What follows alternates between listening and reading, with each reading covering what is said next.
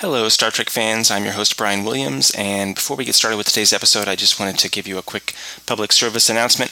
The first two episodes we're discussing today, uh, A Time to Stand and Rocks and Shoals, that's the first two episodes of season six, we kind of mixed up some of the plot points between those two episodes. Can't blame us, even the people who made the show mix up those two episodes. Um, anyway, I just want to give you a forewarning uh, in case you watch an episode and then listen to our discussion. In this one instance, you might want to watch the first two episodes and then listen to our first two discussions. Uh, it'd be less confusing that way. So, sorry again, and on with the show.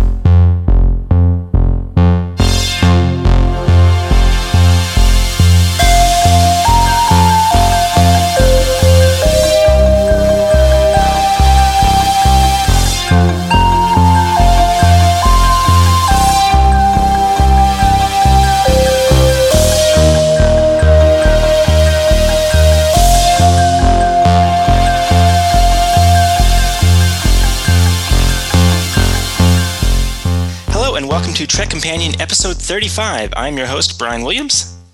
I'm Adam Caesar. I'm Stephen Embry. And we are so excited! DS9's sixth season. Here we are. Today we're going to be discussing the first, first uh, four episodes. That's Time to Stand, Rocks and Shoals, Sons and Daughters, and Behind the Lines. Let's do it! A Time to Stand, Season 6, Episode 1, Production Number 525, Original air date September 29th, 1997. Written by Ira Steven Behr and Hans Beimler, directed by Alan Kroeker, music composed by Dennis McCarthy. Guest cast include Andrew J. Robinson as Garak, Jeffrey Combs as Weyoun, Marc Alaimo as Gul Dukat, Aron Eisenberg as Nog, J.G. Hertzler as Martok, Casey Biggs as Damar, Barry Jenner as Admiral Ross, and Brock Peters as Joseph Sisko. Several months into their war against the Dominion Cardassian alliance, the Federation is fighting a losing battle. Having long ago abandoned Deep Space Nine, Sisko and his crew have been taking on the enemy from the USS Defiant. But they have grown more and more demoralized as fleets of promised reinforcements have been demolished.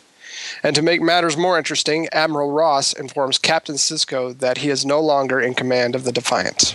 What do you think is going to happen here, Dukat? That you're gonna wear me down with your charming personality? That I'm gonna be swept off my feet by that insincere smile? Are you really so deluded that you actually believe that we're gonna have some kind of intimate relationship? Oh, we already do. Okay, so the fifth season ended. Everybody now, just loved this episode, huh? Hmm? Everybody loves this episode, right? Yeah. Um, so okay, well, all right. So fifth season ends. Uh, the writers said, you know, the ship flies off, and uh, the Defiant, you know, they they escape DS9. They fly off, and they meet up with an armada. Now they wrote that, but what the FX guys did, what they created was a shot where the Defiant's flying off and the Armada, the you know Starfleet vessels are all coming toward the camera, and we see the Defiant go toward them, turn around, and like it's heading back. It, the, the implication being they're heading back to the station for this big battle. That was not something that the writers had planned for, but now they were stuck and they had to write for it. So we start off with this three months later, and we did have a battle. We've had a bunch of battles, and we're losing them all. Now, season six, for the first time in Star Trek history, is going to basically be serialized, at least for these first six episodes.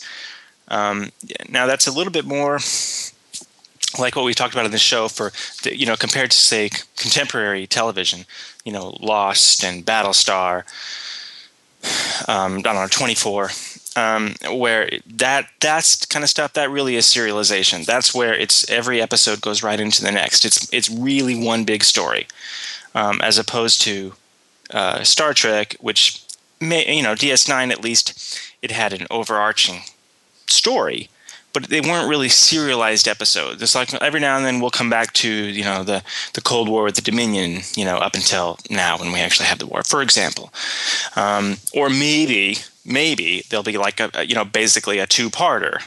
We had a couple of those last season, even even if they don't actually say part one, part two. Um, that's not the same thing either.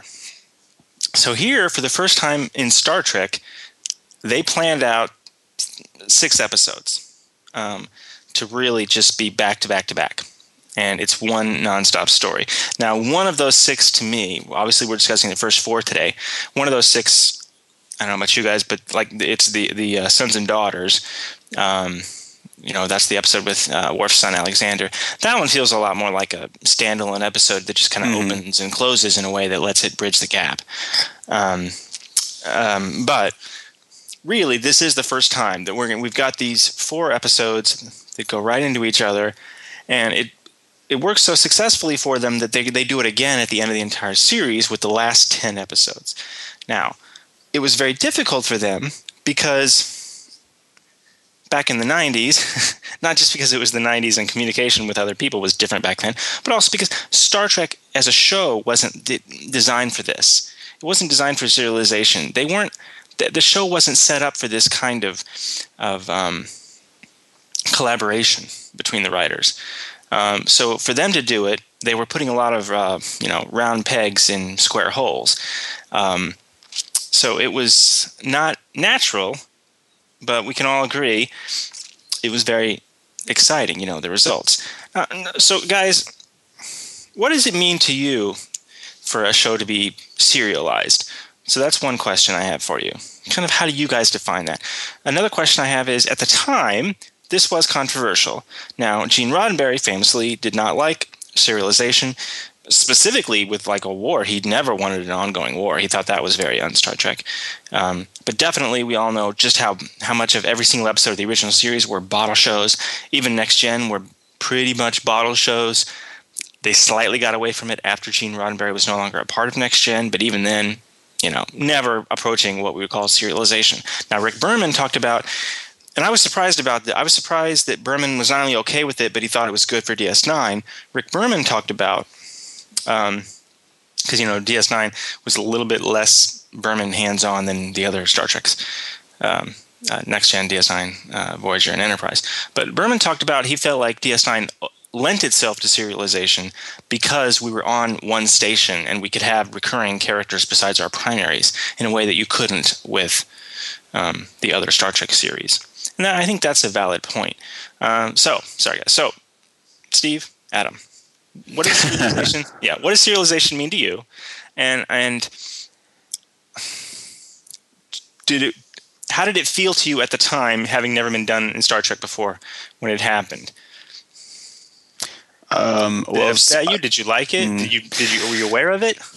Well, for me, ser- ser- serialization, for me, it's all relative. There's, it's just a continuum, like so many things are. I mean, we can sit here and say this is serialized, this isn't, but it's a matter of degree. I mean, as you pointed out, um, this is feel if you're if you're going along and watching standalone episodes then we hit this and all of a sudden they're all connected it feels very serialized yet we know it's not so much as it is many contemporary shows today and so forth so it's just a continuum i think you know i think it's just all relative um, as far as how i felt about this at the time if i if i recall i'm trying to recall how i felt about it at the time but i enjoyed it. I thought it was fresh. To me it was still star trek. I mean you had um, you you still had the ongoing kinds of activities that the characters do the feel of the you know of the way the the plots run us in a small way. I don't know. I think i thought for me it was it was cool. I enjoyed it and it were you aware of of any star trek fan uh, backlash against this sort of thing well, I, I have a vague memory of reading. St- I mean, we you know back then we didn't see so much, read so much online all the time, and that kind of thing as we are in, t- in touch with it all now. But um, sure, but but people getting mad about anything. You know, I don't remember. I don't remember being it being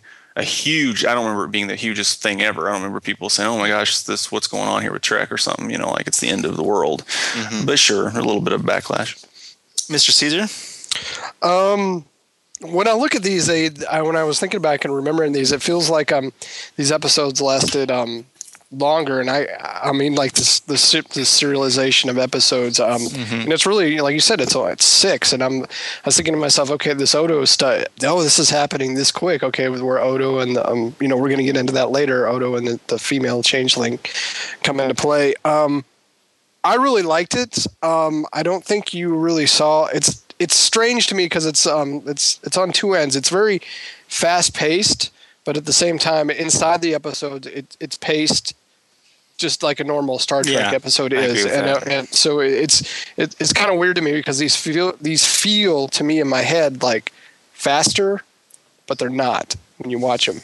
It does make it difficult for me to, to kind of separate them without, with the exception of, I don't know. I guess Rocks and Shoals we know it's kind of it's the one that's mostly on the planet, and Sons and Daughters, it's mostly the Alexander thing. But even there, anytime it cuts back to the station, all, a lot of those stories storylines kind of blur. It's hard for me to compare them episode to episode. Um, or for example, we, we're going to see a lot of the same. Uh, in at least two of today's episodes, maybe three, we're gonna, you know, Kira's gonna go through the same kind of uh, realizations and just, you know, consider the same uh, questions and things. Um, so I kind of confuse them, um, and that's not that's not a bad thing, um, but it's just it's different for Star Trek.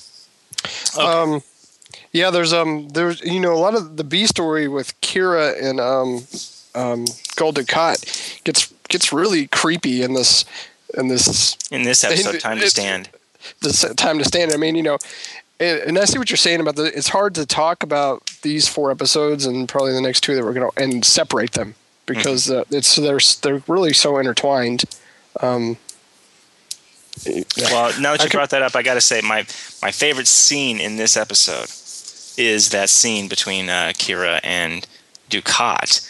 Um, that scene is nutty. Dukat is dang near. He's probably as evil and terrible and disgusting as he ever gets in the scene with her in this episode. And she says something like, um, "Are you really so deluded that you think we're gonna share an intimate relationship?" and he touches her. And he touches her. We already do. Yeah, no. presses her face, and you just feel disgust. Just like yeah. Um, your skin must be crawling. To me, I you know, in a weird way, I was more disgusted in Sons and Daughters, and like I said, we'll get into that later. And I don't want to jump. Yeah, jump, I, I, know this is going to be hard for us to.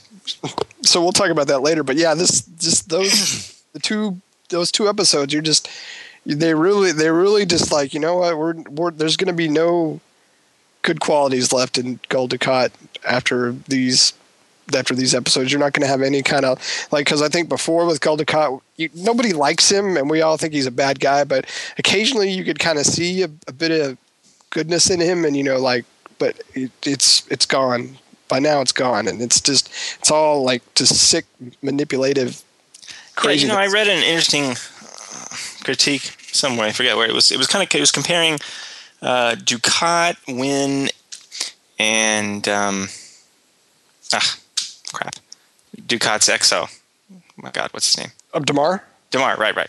Uh, Dukat, Winn, and Damar, Um, and, and basically, the, the premise was that for each of these three characters, they start off as pretty evil, and then they kind of they they they start almost going back toward some kind of you know finding some kind of redemption, and then at that point, uh, both Winn and Dukat go off the deep end back the other direction. Yeah. Uh, but not Damar. He he he follows through redemption, and he's shockingly shockingly he's the guy that comes out at the end of the series. Mm-hmm. Um, and you know what, what, what we see of Damar right now, he really he's really kind of a one dimensional character to this point. Mm-hmm. You know, mm-hmm. he's just that you know the typical Cardassian that you think of, just rude, obnoxious, arrogant, Some of you just want to kick. But um, yeah, you're right. I mean, he eventually turns a corner. Yeah. Now, uh, yeah. See, again, I was trying to think it was this episode, but it's not. Behind the lines is the one where we we kind of start seeing him drinking. But okay, so we'll get to that. Okay, so for this episode, um, so I didn't want to discuss these as all one big episode. That would have been a mess. Let me tell you. Yeah, oh, yeah. yeah. Um, okay, well, okay, so we open, um, and it, things are pretty da- you know look pretty bad for um, um, the Federation. Federation uh, I like the open on the station. We see Kira kind of. Um, it's a new station. Kira and Dukat and Weyoun, Odo, Quark. You know, it's like half the same, half totally different. You know, this is one question I would love to ask um, the regulars, the actors. Like, how different were these first, you know, five or six episodes of this season for them? You know. Mm-hmm. Um, well, that'd be kind of weird for like um, Sisko and crew. They, you know, probably showing up to DS9 sets every every every day, and then now they're, they're. I'm assuming they had to build new new sets or at least dig up some old sets for the space station they were using and so forth. Yeah, another reuse of a regular one. yeah. At least this time they added some stuff to it, so it didn't totally. It wasn't exactly the same shot or something. Um, I I love the scene. Uh, I love the scene where Odo Odo asks uh, Weyoun for his officers back, and, and Weyoun's just done. Dukat's getting mad and whatever. It's that's that's pretty great. Um, I love the moment. Kind of, I think it's kind of near the end. You know, when um, Odo and Kira kind of join hands in you know in solidarity, not like romantic or something, but um, it's just it was it was an odd moment because it's the camera's like really tight on them. They're talking quietly. They, this is when they decide to start um, resistance. Yeah, and and you know then this is a victory or something to that effect. And they put their hands together, and it's um I don't know. I was just I was just it's it's a great show. That's what I was thinking when that happened. Well, we haven't um, even we haven't even talked about the suicide. No, yeah, that, that's this episode, right? yeah. Yeah, the, sure. the Vedek that yeah the Vedek that um yeah it's um because that's what kind of leads Kira down the you know she has to resist. And okay. that's when they they just decide to form their little cell. Yeah. So, um, yeah. Okay. So this, yeah, that, that that means this is the one that opens with her like getting up at five a.m. or whatever it is, and and going to work, right? Right. Mm-hmm. Yeah. Okay. And then of course we get that we get that exact same thing kind of near the end after that Vedek has said we should resist and cure us. So that there, those those are kind of the questions this episode asks. The only the only other thing before we get into that I wanted to mention was I I love that Brock Peters is on is in this show for whatever it is three or four minutes. You know that they mm-hmm. brought him in just so that Sisko could have that you know view screen conversation with him. It, it was really great because you know, this is Sisko telling him about his his grandson, Sisko's son, Jake, having stayed on the station after the Dominion uh, has now occupied it, and it gives such weight and gravity to the fact that Jake stayed on the station that mm-hmm. here we see uh, Peters playing, you know, um, Sisko's father, uh, just for them to have that conversation, and I really like that moment. That's not something you know, think how much money that cost the production you know, mm-hmm. for those three minutes or whatever. It's not like he's a guest star for the whole episode. You know, that's not something I think a lot of other shows would have done. But I, I and it, and I couldn't find any commentary about this, but I thought it was really great that they did that. Um, okay, so anything else you, I just wanted to say before we kind of talk about what it's about? Yeah, so um, Odo, Kira, Jake sitting in Odo's office, and Jake mentions about the protest the next day that the the Vedek is going to have. And she says, "I'll talk to him. I'll I'll talk to her."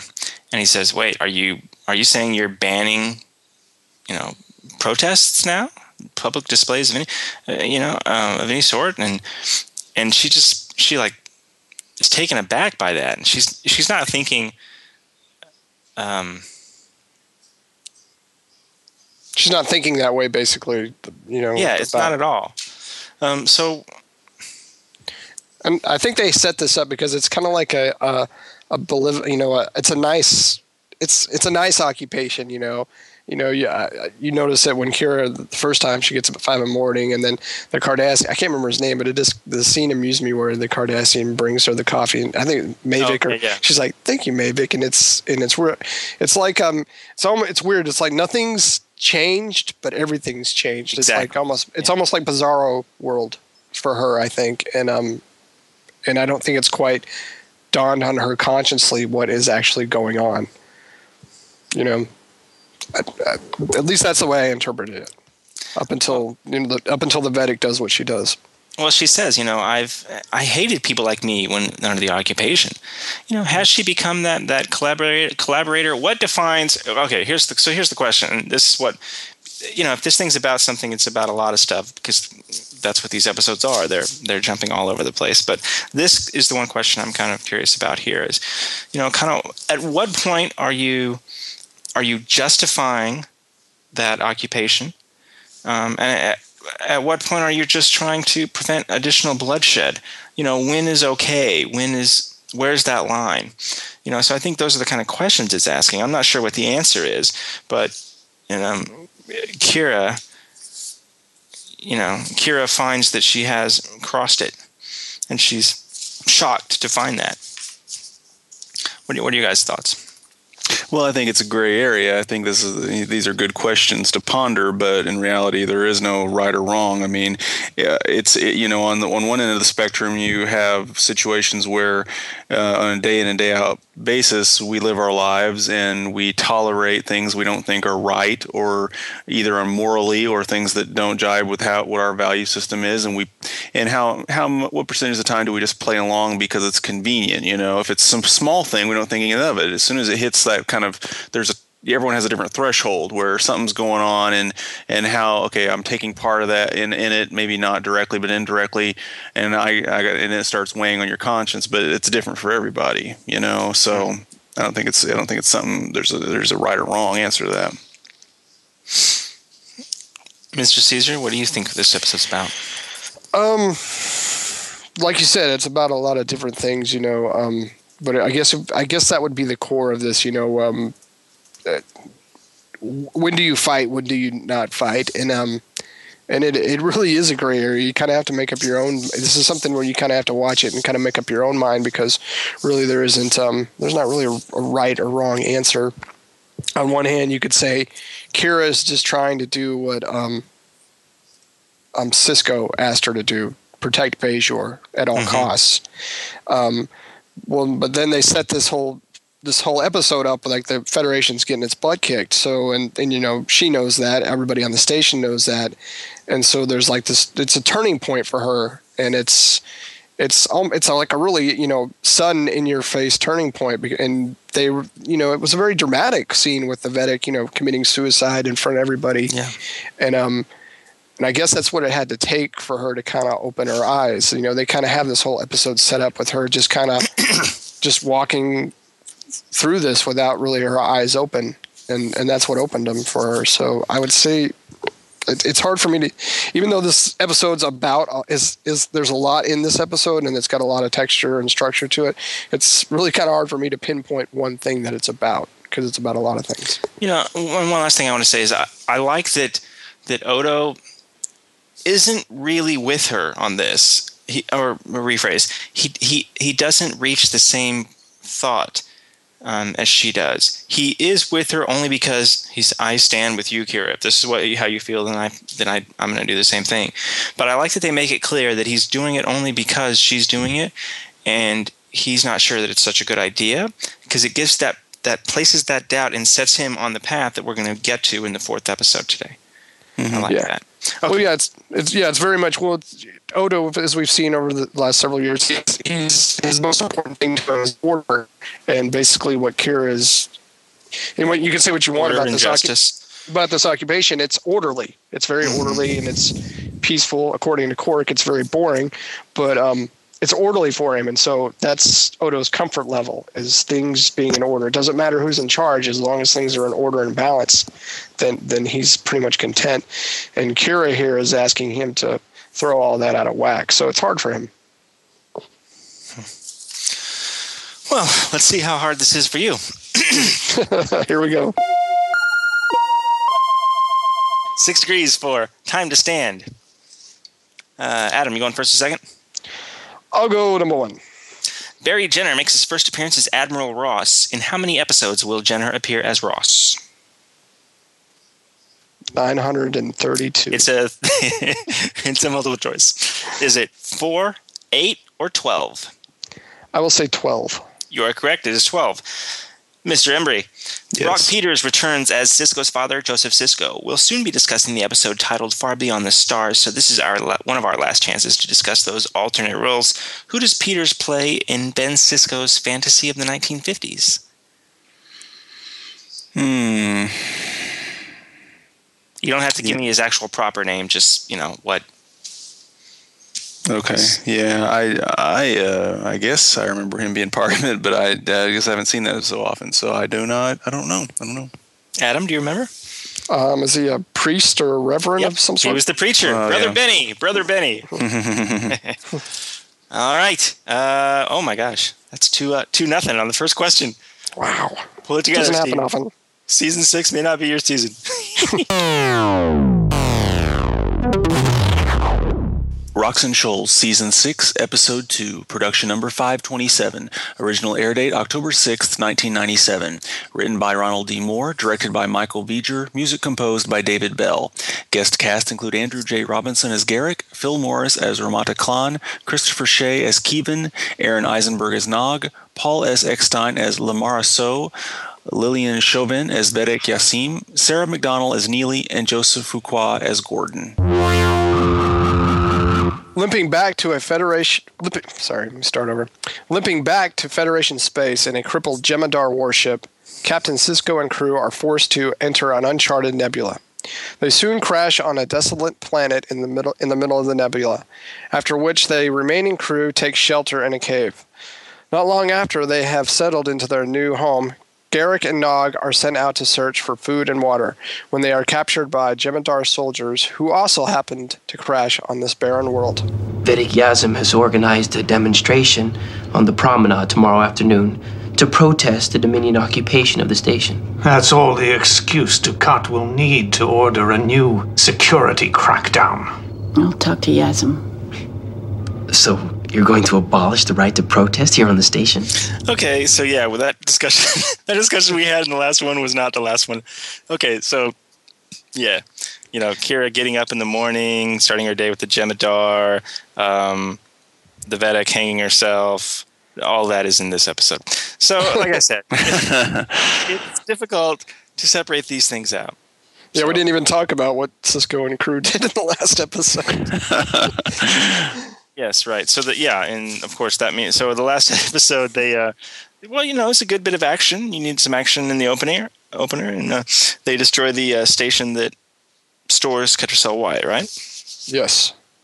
Um, you know, it's a good story point since the the wormhole is has been blocked. Uh, we know there's not any more white coming in. There's no actual white production facility in the um Alpha Quadrant. So when they run out of white, they're in trouble. So that's good for them to do that. Yeah, I think Um, it, I think the fact that we inadvertently spoke different things, I don't think is a big problem. Just be, be just because of the way this episode leads straight from where they just did in the first one. You know, we're just talking about two elements that have gone on kind of uh, you know in parallel in these first two episodes. Like here we Yeah. are, a result of okay with their efforts, and then it leads into the crash and what ensues in this episode. You know, Yeah, it's, it's, a little, it's it's a little harder to differentiate between A stories and B stories in these these Yeah. episodes. Uh, yeah, well, I'd have a hard time saying which is which in some of these. I do want to mention one thing. Um, in addition to the fact that I love Garak, um, this episode opens with the the ship like crashing.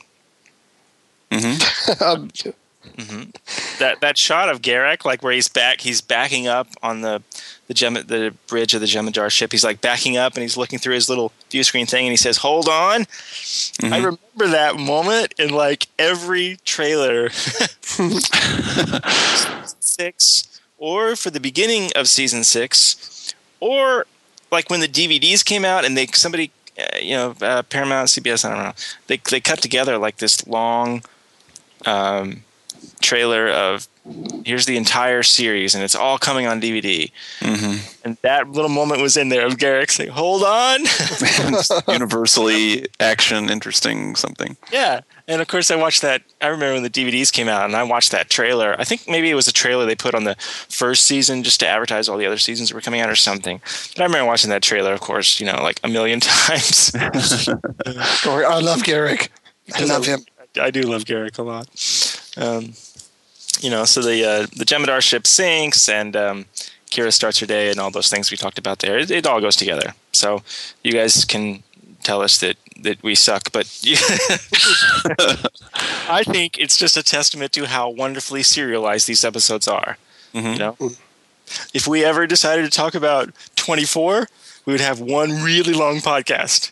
Yeah. Or, or Battlestar, even. Yeah, Battlestar would be very difficult. Yeah. Um, how's that going, Steve? You still watching? Say what? Oh, yes, yes, yes. Yeah, okay. um, okay, so I will say this: this episode, that rock quarry, uh, I think it's in in Sun Valley, which is pretty cool. Not, I don't know, uh, maybe 20 minutes from where I live, so I should go out there sometime. That means Um.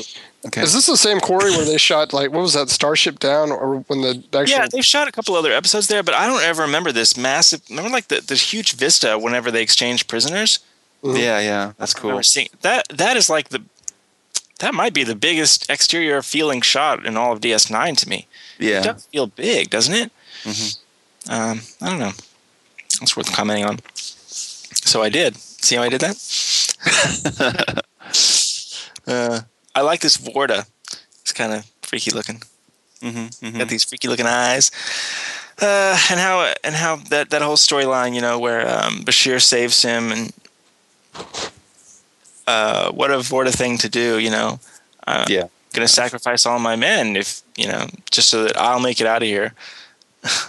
you know, and it's it's interesting to me that Sisko almost feels a kinship to those soldiers, the Jem'Hadar soldiers. Um, and zero to uh, the Vorta. he's he's disgusted by the Vorta's sacrifice, not caring about his men. Well, this particular Vorta has no honor whatsoever, so Well, I don't know that any Vortas do. I, d- I don't mind Weyoun. He doesn't have. Well, I, a I like him. I'm just not sure that he has that. and kind honor. and that's an interesting point. And I don't know when a good, good time to discuss this would be, so I might as well say it now. This notion of Jem'Hadar, you know, you remember how you know, in back in season four, especially the whole Klingons and okay, they have no Jem'Hadar have no honor and stuff too. Well, you know, it's all relative. Every every all of them have some level of honor or another. Depends on how you define it. You know, like how many times have we seen a Jem'Hadar first do something that how would you say is not honorable, even if we think it's part of their programming.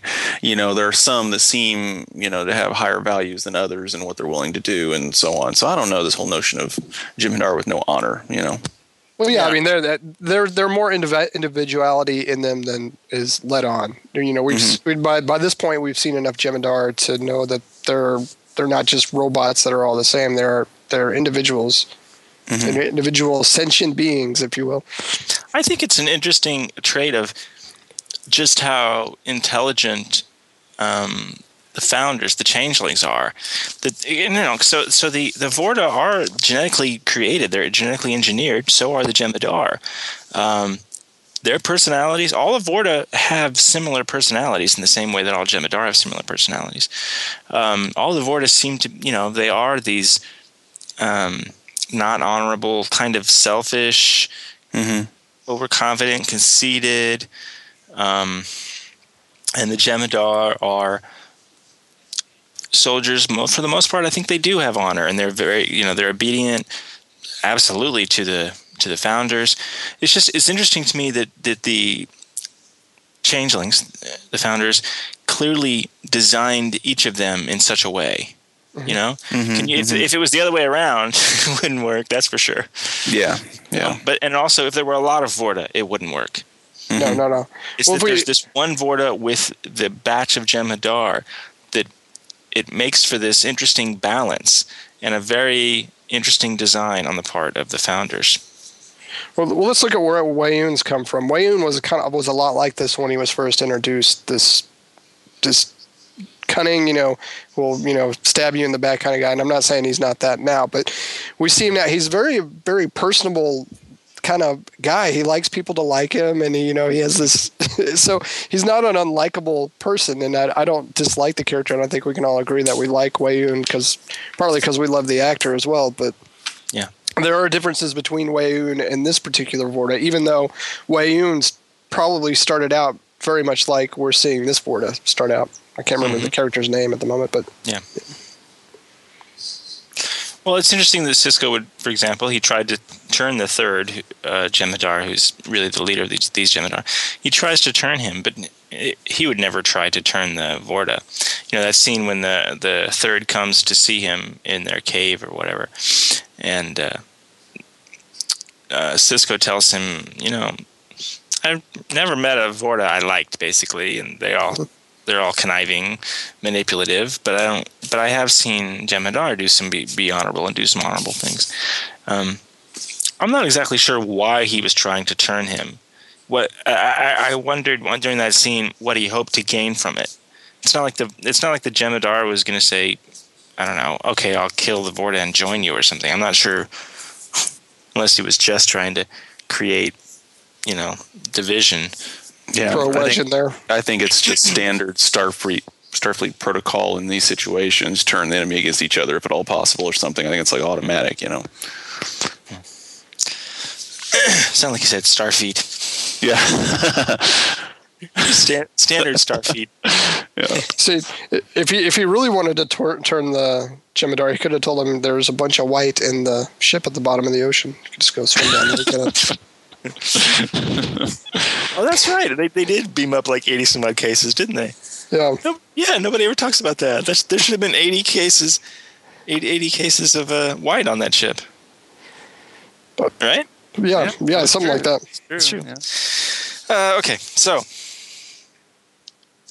what's this? Uh, what's this episode about? Don't rip your pants. I do like that scene. It makes me laugh every time. Hmm. it's such like a you know. I, I would, I would, I would have done that too.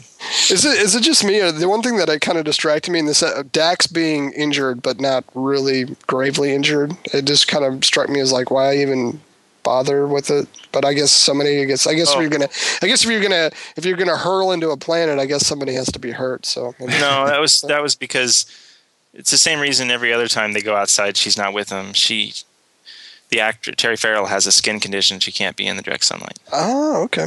Remember that episode where they go to Risa? Mhm. Mostly it was cloudy because the weather being messed with. The only time it was sunny, they went out there. She stood underneath an umbrella the whole time. Okay. Yeah, I don't know what her condition is, but that, that's that's why they did that. Um, One of those don't know. interesting little trivia facts. Maybe maybe honor in war or something like that you know like uh, not necessarily that there are rules to war although people pretend there are but uh, you know the the notion of you know standing standing together versus what the Vorta is doing basically selling his his men you know maybe something like what does honor in war mean to different sides? What's the morally right thing to do? yeah something it, it is that the Vorta looks at all Jem'Hadar as expendable, right? I mean, the Vorta, Yeah, yeah. the Vorta would sacrifice himself to save a, a founder. For sure. Yeah. yeah they'd have to yeah Well, I mean, they would want to. No. right right right. yeah they'd be they're encoded Okay. to do so yes Well, Okay. maybe maybe not this one. He's um, particularly slimy. Well, do you remember he's going to come back in a few episodes? He's not gonna Yeah. last long. Yeah. Um, okay. Well, I think we hit on, you know, the other story in this episode, the uh, station aspect we talked about in our last discussion, and uh, that has some interesting uh, "what's it about" questions that we covered there too. So, let's move on. Six degrees for rocks and shoals. Uh, Steve. yes Oh, this is going to be an easy one for you. Phil Morris plays the Jem'Hadar Third, Remata'Klan, the Jem'Hadar leader that chooses to follow his orders, though it means death for him and his crew. In the original series' first season, he was the little boy in the army helmet that attacks Kirk and crew in an attempt to stop the Grups. Name the episode. Oh yeah, yeah. Um,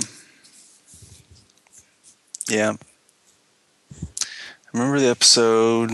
It's pretty kooky. It was the girl, the little girl's name. Oh yeah, yeah. Mary. Very good. Thanks. Adam. On the board. Yes. Christopher Shea plays Keevan. The, oh, that's his name, Keevan. The Vorta that is happy to send the Jem'Hadar to their deaths if it means saving his own life. In Enterprise's first season, he played the Suliban Sajen in the episode Detained. In this episode, he escapes a prison facility with the help of two members of the Enterprise's crew. Name them. Two people of the Enterprise's crew. Um, Prison together, and they all escape. Um, I'm just just uh, Archer and Yes. Yes? uh. See, this is bad. I can't even remember anybody else's name on the crew. That's going to make it Um, difficult to guess, isn't it? um, Tucker. Uh, no, sir. Steve? All right. I guess Archer's one of them, and Reed. No, it was Mayweather. Oh, good. Okay. I know it's like the the only time I think he, he he helped the two of them escape from this prison, and then some other point in the entire series there was that episode where like they go back to his old ship, and those were probably the only times they did anything with May- Mayweather. it's like, okay, Poor Mayweather. yeah, Sons and Daughters, Season 6, Episode 3, Production Number 526. Original air date October 13th, 1997. Written by Bradley Thompson and David Weddle. Directed by Jesus Salvador Trevino. Music composed by Jay Chattaway. Guest cast include Marc Worden as Alexander Rozhenko, Marc Alaimo as Gul Dukat, J.G. Hertzler as Martok, Melanie Smith as Tora Ziyal, Casey Biggs as Damar, Sam Zeller as Ch'Targh, and Gabrielle Union as N'Garen. While the war between the Federation and the Dominion continues, General Martok docks his ship to take on reinforcements. Worf is confused to see that one of the new recruits is his estranged son, Alexander. Meanwhile, back on Terok Nor, Major Kira is surprised by the return of Ziyal to the station, who was convinced by her father to return.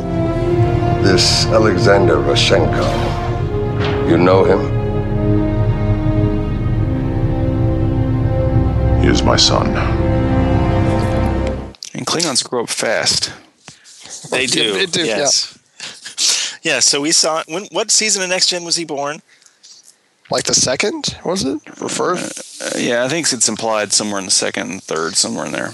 Yeah. So, so we see him.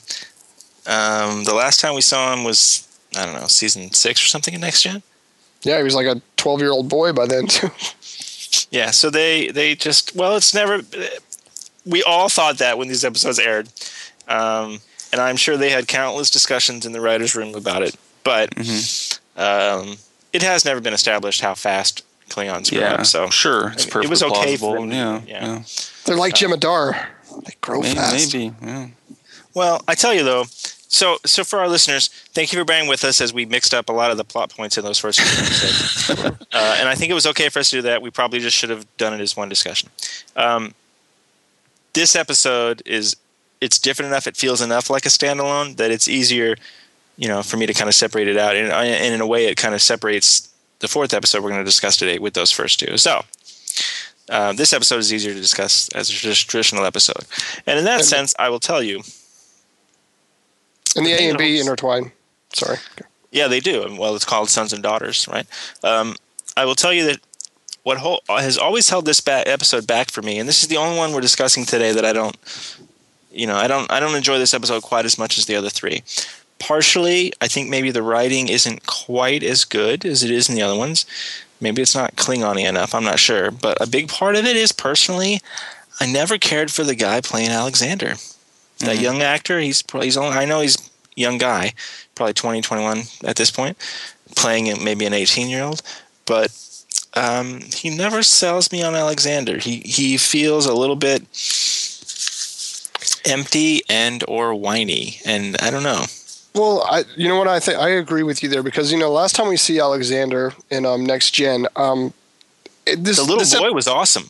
Yeah, I mean by the by the time we we we finish on Next Gen with Alexander, the the boy it's he they're Worf and, and Alexander are in a in a mutual understanding place. There's no there's no conflict between them. You know, it's they've come to kind of accept each other. Um, Alexander is a strong young his, he's his, he's his own he's his father's son you know he's a strong young confident boy and then we come into this episode and it's like flipped on its head there's Yeah, like, you're like, how did he get from that to here?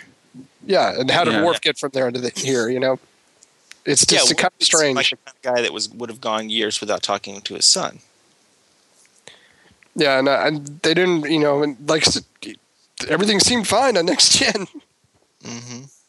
So I maybe think I think it was like mutual even that he wanted to go back wasn't if I remember correctly it's been a while But- since I've- even that aside, I still, I still, I don't care for this actor. I don't, I don't, I don't care for the way he plays Alexander. I don't. You know, and um, when I going into this episode, I, I'm just like you. I didn't really care for it, and I was just like, I don't know why they went down this road. And I, I have the same complaints about the actor as you do. I think a son of Worf should have been more authoritative. They still could have made him klutzy, but just he's kind of a runt. well, I think the other thing is these kind of questions with Alexander. Uh, you know, I feel like we kind of had these. We've had this these questions before. We've had this theme before.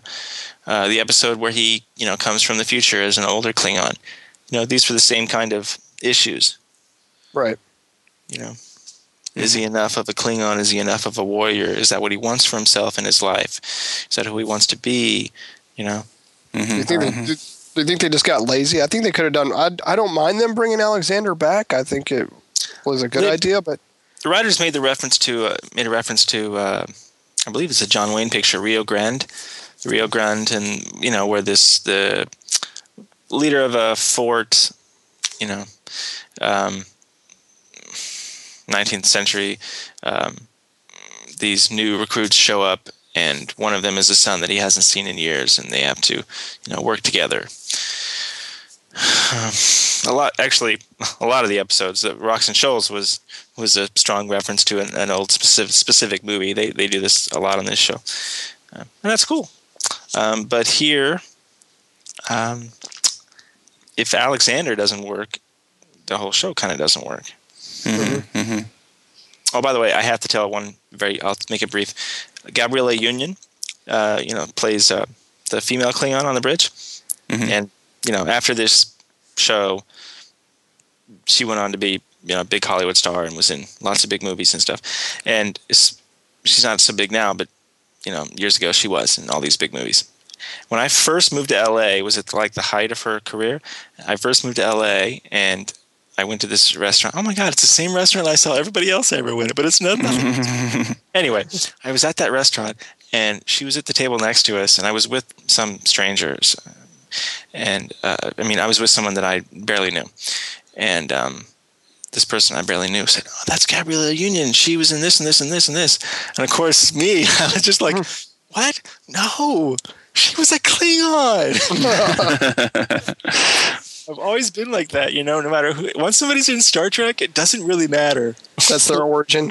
Doesn't matter. okay, Star Trek person. I only get starstruck with So- Star Trek people, and I'll tell a story uh, when we get to Section 31 soon.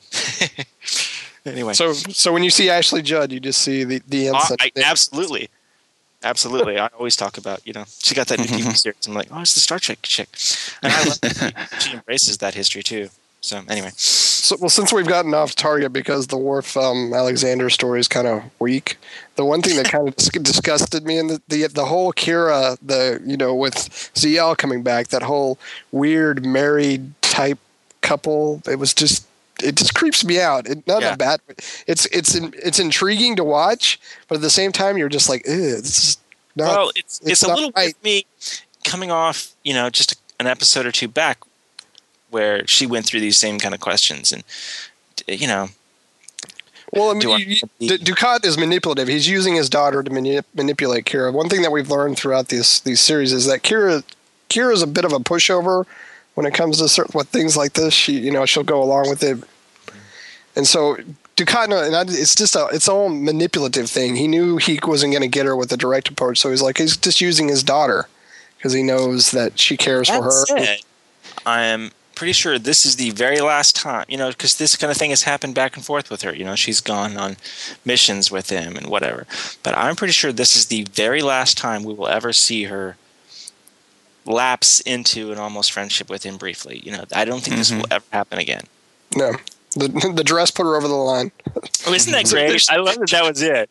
I Yeah, love that he, he went crossing too line. far. No, he, he he was his overconfidence again. It was just like taking the station instead of stopping the Defiant from laying all those mines. Don't send the dress, buddy. Uh, yeah. Um, And then he's just sick. Then he gives it to Ziyal. He's like, oh, I was Yeah. just thinking. Yeah, so I got it for you. Yeah. oh, that's that's Dukat. The dress is fine. I don't like you. I like the scene. I like the scene between uh, Martok and Alexander. Um, Oh, that's Yeah. a good one. Yeah. probably because I like Martok so much. Mhm. Um, I love his line about "I just gave you a chance to prove yourself." I did give you a chance to prove yourself, and you failed. Yeah, yeah. I like when I like when like Klingons do this a lot, but you know, certain ones they say statements that's supposed to be profound and they're really actually silly obvious or, you know, like early in the episode when father and son don't speak, there's trouble between them. Things like that. They're supposed to be profound, you know. It's like, oh, okay. they do not. speak. There are no words. no, I, my funny thought was, um, you know, they're they're going to protect these Klingon transport ships. Mhm. What kind of a Klingon is the Klingon that gets stationed on the transport ship? I know how bad is he? yeah, like what what what what what ship are you with? Oh, I'm on the uh, the transport ship. You say it real quiet. Transport. room. yeah, yeah, yeah. I bet you've got some great battle stories from the transport ship. Remember that time we beamed all those people onto the ship? I don't So know. I'll turn around and tell them all to shut up and get in their seats or whatever. Yeah. Oh well. Um, what's this episode about? Sons and daughters. Sons, sons and daughters. I was just going to say that too. Offspring. Yeah. Manipulation and um, on the B story, I guess if that is the B, the Kira, with the Kira um, Dukat storyline, is that is that the B story or is that the A story? It's hard to tell in these episodes. I guess. It's probably this one. I would say it's the B. The other episodes, I think it's it's more difficult. But this Yeah. one feels Well, if you think about the contra, you know the the Kira thing, it's it's disgusting and it's manipulative, and then on you know we had this kind of honor discussion before, and then you have the the Worf and Alexander. You know, it's about honor and you know and learning to be uh, learn to become a father, and I'll I'll you'll teach me to become a father. I'll you teach you to become a, a Klingon warrior or whatever. Obviously, we we heard this before back in Next Gen, but I mean, it's good to have a reminder. What is it that prevents Ziyal from ever seeing Dukat for who he is? I know that he's her father, but heck, in the last season, he literally left her to die, and still, I, I still, well, she mm, gives him- yeah, I I've I've known people like this. I mean, she's she's yes, uh, he's her father. She's also young, you know, maybe a little naive. I mean, this is not so surprising. I don't think. You know, I was thinking about her character, and I was thinking, you know, I was thinking that she should, she should be like a stronger character because she came from this prison camp where she kind of had to fend for herself, and and and she's kind of clingy and needy.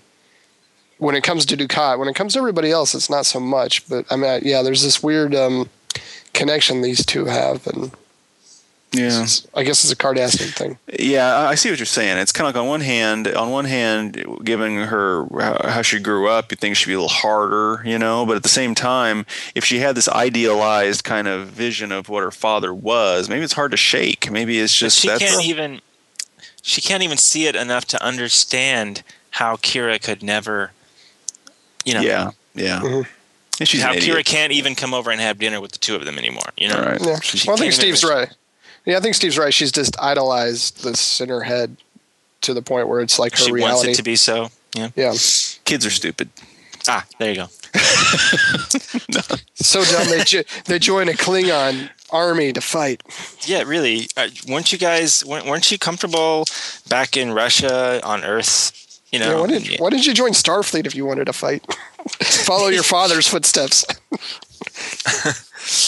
Uh, okay, we ready to move on? We got anything else on this? No. No. No. Moving on. Okay, good. Let's go to the good one. Six degrees for sons and daughters. Uh, we got uh, what, what is our score again? I have one. He has. You have one. Adam has two. Okay. Uh, let's see. Steve, you went first last time. Adam. Yes. Marc Worden plays Worf's uh, sudden. Marc Worden plays Worf's suddenly adult son, Alexander Rozhenko. This is his first appearance as Alexander. In what episode will he make his second and final appearance as Worf's son? And I will give you a hint because I want the episode name. Marriage. Marriage is what wings us. well, yeah, I know we're going to see in a couple weeks. Um, Yep. mm, a Klingon marriage. I don't know it. I don't know. I haven't looked that far ahead on the episode list. I should know this, but I don't. what's the name of that episode? Um, it's on the tip of my tongue. It's definitely obvious what it's about from the title. Yes, sir. Um, something like "You're all cordially invited." Is that it? Uh, close enough. It's Okay. you are cordially invited. I'll give that Okay. to you. Two two. All right, thanks. Steve. Worden also played one of the Klingons who underwent experiments that led to the smooth skinned Klingons we would see in the original series. Uh, in what season of Enterprise did it attempt to explain the difference in appearance between the original series Klingons and subsequent Klingons? So, what season was this episode that Oh, yeah. played a totally different Klingon? Right. Um, I think it is the fourth season. You are correct. It was the fourth Ding, ding, season, ding, ding. Uh, two-parter, Affliction and Divergence. Oh, look at that, Adam! You had a you. I had a lead. You had it ah, in the bag, man. Okay, moving on. Wasn't it? Wasn't that a three-parter though in Enterprise? Was it? Was that was- that was the one with yeah, um, no, I, Brent- I, I I don't remember, to be honest. it was a Brent Spiner one. yeah. Yeah, maybe it was a three-parter. Yeah. That's what you get when you write some of these questions from memory. Moving on. Behind the Lines, Season 6, Episode 4, Production Number 528, Original air date October 20th, 1997. Written by René Echevarria, directed by LeVar Burton, music composed by Dennis McCarthy. Guest cast include Jeffrey Combs as Weyoun, Marc Alaimo as Gul Max Grodénchik as Rom, Aron Eisenberg as Nog, Casey Biggs as Damar, Barry Jenner as Admiral Ross, and Salome Jens as female shapeshifter. Starfleet learns of the reason behind the Dominion's early dominance in this war when they discover a sensor array monitoring all activity across five sectors. Sisko soon formulates a risky plan to disable it, but learns he won't be commanding this mission or future ones to come when he is promoted as Admiral Ross's adjutant. On Terok Nor, Kira's Odo and Kira's cell is compromised when Odo is visited by the female shapeshifter who sat in judgment of him back in season 4. A lot of people are going to die. Don't you care? It has nothing to do with me. How can you say that? If you could experience the link, you'd know why nothing else matters. Steve, start us off mm-hmm. on this episode. Well, I think it's good. No, um, yeah, I, I, I, I, it's it's good on a lot of levels. I mean, the um, you know, it's bookended well with the with the um, phaser array battery ritual things. Um, you got a lot going on. You see, it's fun to see this rebellion on the station. You know, you have a, a main character. Uh, you know, you, we. I mean. I, like with Odo, you know, by the end, you really have a distaste for him, you know, and it's it takes a lot to really, I think, I think for you know, characters you you you grow to appreciate and love over the course of a series. For all of a sudden, in one episode, you get like you get really angry with them, you know, and that's how I feel about that situation with Odo. So there's a lot going on, but I think they keep it all together, and it makes makes for an interesting episode. I I love the um, opening to this to this episode. You know, it's kind of dark. You have Kira with um doing you know doing the narration of Damar, what's going on with his um you know his pad. Mm-hmm. So it's kind of really dark. She's in the shadows, and then you know she's explaining, and then the Jem'Hadar and Damar are getting into it, and you see Quark come around, and I I laughed my ass off when he gets tossed over the bar, and you just his brother go ooh. I mean, because he he gets chunked over that bar, and I'm just like, you know, it's it was just I don't know, it was it was like a release because it's very dark and it's very you know you know something big's going to happen, and then Quark gets taught gets really tossed across the bar. So Yeah, there's a lot of stuff in these episodes that are unusual for DS9, unusual for Star Trek. You know, that kind of um, from the distance, uh, watching and and hearing. Uh, that was that was unusual. There was another episode today. I, I don't think we mentioned it, but where like Ducat basically does a captain's log kind of thing. Yeah, yeah. I don't, and I'm not. I don't know that a villain in Star Trek ever did that before or after. All right, Yeah, it's but interesting. Just another one of Can you- those interesting kind of weird things that can you see Khan doing a log in Star Trek 2? Captain's log. Today I tried to kill Captain Kirk or Admiral Kirk. Admiral Kirk. Admiral. um, I think I think one thing is interesting. I think this is is kind of obvious the parallels here, but uh, clearly the whole notion of the the linking, you know, that Odo and the female shapeshifter do. It's it's a it's like. Uh, you know, it's like uh, women using sex as a tool to get what they want. And what's interesting is that Kira, you know, she's she shows the jealousy. So if if you imagine that the linking was really go to bed with me again, Odo, instead of link with me again, Odo, it's the same results would happen here. You know, the whole Sure. oh he's Mm-hmm. playing into her hands, Kira's mad about it, da, da, da, da, you know, it, it's it's it's interesting. You know, And- it and- is interesting to me though too that, and I had these exact same thoughts. And when they link, it, I thought it was sexual. Yeah. Um, and when Kira screamed at Odo, you know, you linked with her. How can you know? How can you trust her? How can you do that? you know, I thought that I thought these same things. You know, jealousy. Um, but like, I turned to my wife and I asked her, "Is this sexual to you?" And she said, no, it's it's intimate. I wouldn't say it's sexual. Yeah. I, know, I thought that was interesting that she would respond that way. And then in my research, I read an interview with um, God, how, how do you say her name? The female changing Salome Jens. Salome Jens, uh, and she said she can see how a man would immediately, you know, go to the it's a sexual um, interpretation, but to her it wasn't. To her it was, you know, intimate. And I thought, well, there's there's two women, including the one who played it, Uh, thinking that way. Um, so Well, isn't isn't isn't loving sexual relationship? Isn't that b- intimacy, but in a certain level? I think this is just male female perspective difference here, but Yeah. but regardless, yeah, there's there's intimacy involved and and Plus- jealousy on the other, you know, et cetera. Plus, we have precedent because I believe Odo described the linking as possibly being sexual And he said episode. something that you could you might define as sexual. yeah. Right. So you know, it's obviously it's since it's something that humans can't do, it's mm-hmm. something that we can only guess at. You know, it's it's I'm sure the sensation that Odo goes through is something that is some falls somewhere in the cracks, somewhere between all those notions of sexuality, intimacy, whatever. You know, there's just a whole Well, lot on there. He's well, regardless of how you describe, he's definitely manipulated by the Yes, by, yeah, by this yeah. by whatever you want to call it. He, he's and whipped.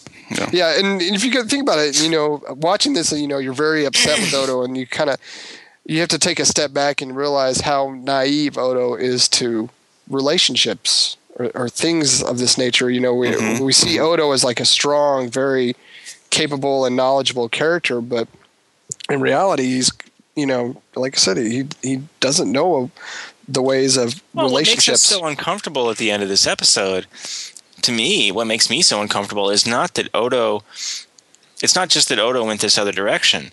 It's that he's so calm in it. You Yeah. know, if I Yeah. went up to somebody and I was mad, and when Kira goes up there and she bangs on the uh, compound, you know, to open the door, she is pissed. You know, if I'm arguing with somebody and they get calmer, Yeah. oh my god, you know. Well, we yeah, all- because it show it's like a, it's like an indication that that they just don't care. Well, like whatever it's- you're concerned his- about is just not important. You know. He has taken on that superiority. Yes. Yes. that all of the changelings have, and that is the very reason they don't feel remorse about wiping out entire civilizations of solids. Mhm. You know, Yeah. it would. It's like to them, it would. You know, it's like us stepping on an ant. Yeah. Yeah. Yeah, I don't step on ants, but you know, unless they were in front of my door trying to get in, I'd probably step on them then.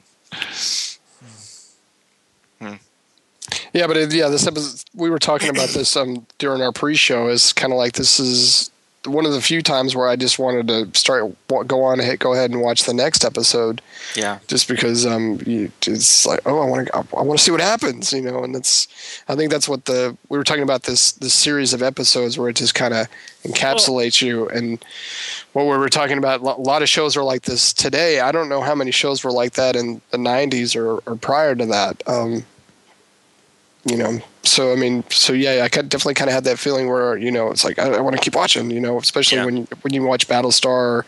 I've been watching fringe and i just want to keep watching because it just hooks you it hooks you it hooks you. And it's definitely how these episodes um play out to be. And we'll see it again like you said in season seven the last 10 you're just going to want to watch them all straight through. We're gonna do those last 10, one podcast per episode. what, what, you- one a month right right, one a month, one a year. We'll take ten years. Um, well, look, I just want us to to talk about Odo at the end here again. Because what I want to know is, has Odo been brainwashed, or I think it's manipulated is he has he really has he really kind of gotten to this point? You know, you're you, you're not a changeling. You can't understand all your problems just don't seem to matter. They just didn't matter, you know, because if it's not brainwashed, I don't think it was brainwashed. If it's not being, you know, brainwashed or even even manipulated, that that's still there's still an element of him making, eh, you know, these decisions on his own. If that's it, if it's still our Odo in there and he's just reached this point, how do you how do you really come back from that? Well, th- this is kind of how I would describe it. Um, and this is kind of a crude way of describing. It's almost like he's really high. You know, it's almost yeah. like he's he's drugged. It's like you know, I'm I'm I'm good. I'm I'm uh, you know I'm relaxed. I'm content. Uh, you know, I don't care about your problem. You know, it's literally in a, in a weird sense. It's almost like he's high on this um, on this linking, and you know, you know, and eventually he comes down from his high and he comes to his senses. But that's the best way that at least my my brain could comprehend what he was going through. It was just hmm. some sort of weird euphoria that um, and you know he truly i think he truly believes that in in this in his state of mind that he doesn't care about anything because he's in this euphoria this high of what he's experienced and um yeah it's, it's like being it's on only, drugs mm-hmm. yeah it's only partially there's only a little bit of reasoning and logic there it's much of it is just the yeah whatever's going on in some kind of chemical level or however you want to say it uh, emotional level you know that brings him to that that place. I mean, um, I mean, just like when, when people get drunk, high, whatever it is, they just don't care as much. I mean, about this or that. You know, inhibitions go away. I mean, and yeah, this is a big deal. This isn't just, oops, I don't care if some little thing happened. He just messed up something. And someone's life's in danger now. You know, so it is a big deal. But not not just not just Rom has been captured. Everybody. But, the but now yeah, the they have the ability. The, the Dominion has the ability to take the mines down and let everybody through the you know all the reinforcements through the wormhole, and potentially Starfleet loses the war. You know, mm-hmm, mm-hmm. it couldn't have been bigger stakes, and still he says it doesn't seem to matter anymore.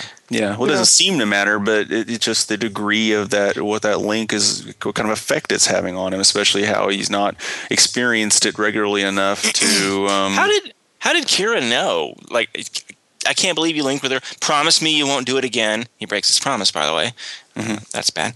Um, promise me you won't do it again. How does how does Kira understand this this uh, effect the link has when he, when he doesn't? well, yeah. So, sometimes it, it, it takes a third party to see it. You know, well, it's, it's, it's being on the drug. It's chasing the dragon. You know, it's he's he's in he's in it big time. He's deep into his this this euphoria, and you know, and nothing really concerns you when you're in that those situations. And yeah, it is it, it is it is people outside your, your circle, or you know, people that care about you that say you know slap you in the face, or you know, have an intervention and get you back on the right track. Um, it's, it's that's what Kira was trying to do up until you know, once he didn't show and Rom was arrested and the entire Alpha Quadrant in, in danger, now it's a different conversation, you know. Yeah. But, but up until then, yeah, that's what she was trying to do was to save him. Kira's partly to blame here. You know, she knew before they did this that he was, you know, a little iffy with the. She should have checked. I know it's in the storyline. She should should should have tapped on the communicator. Hey, are you in your office before she sent Rom in there? I did actually think that during this scene. I'm like, yeah, it was. We're talking about the entire Alpha Quadrant estate. Yep. Maybe she should have spent the night in his room and, and yeah. made sure nobody else came in there. I don't know. You know, like I said, a, a quick phone call. Hey, you in your office? Yeah, I'm in my office. Do what yeah, you got to do. You know, or, taking him yeah. out of plan just because of the unreliability of it for you know he's being so. Hmm.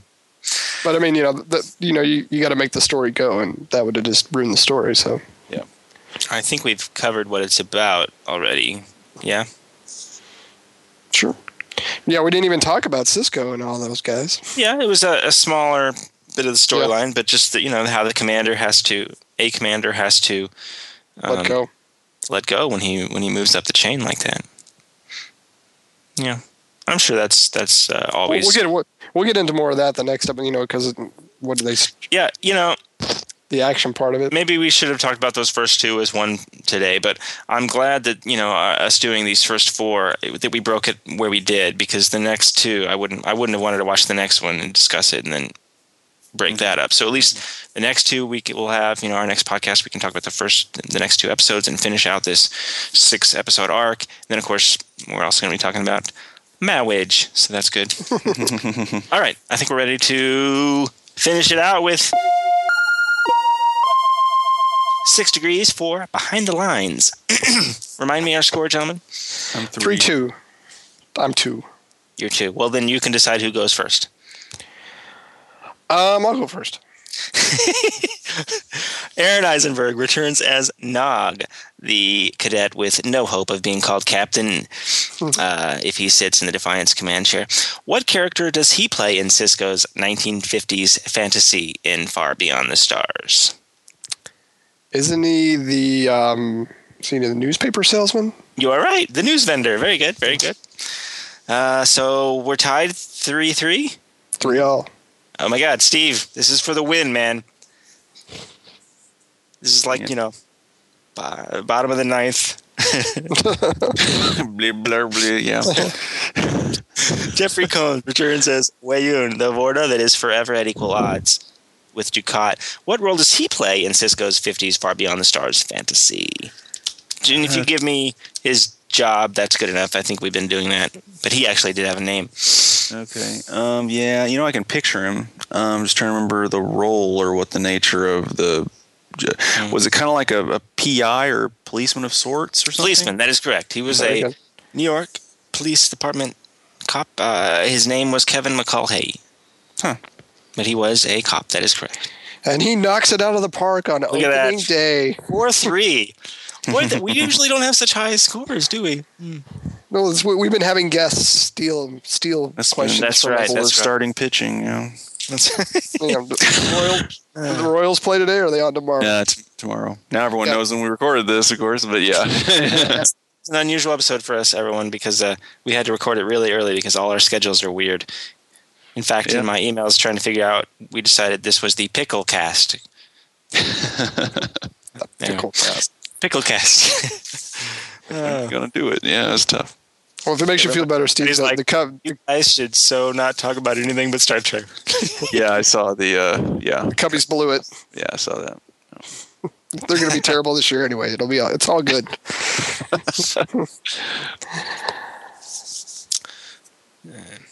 Well, you wouldn't want to be surprised.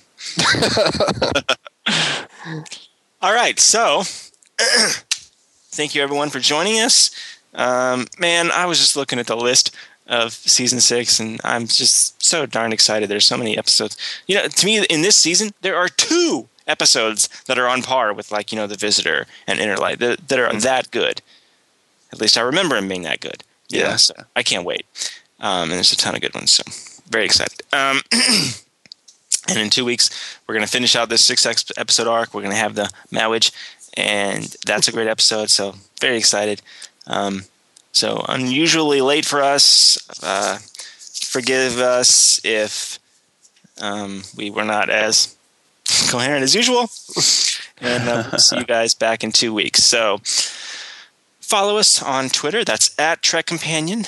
Uh, send us an email, trekcompanion at gmail.com. You can find us on Facebook at facebook.com slash Trek Companion. Um, the most awesome thing you could do would be leave us a review on iTunes, and uh, we would really appreciate that. We will catch you guys in two weeks. Good night, guys. See ya. Bye.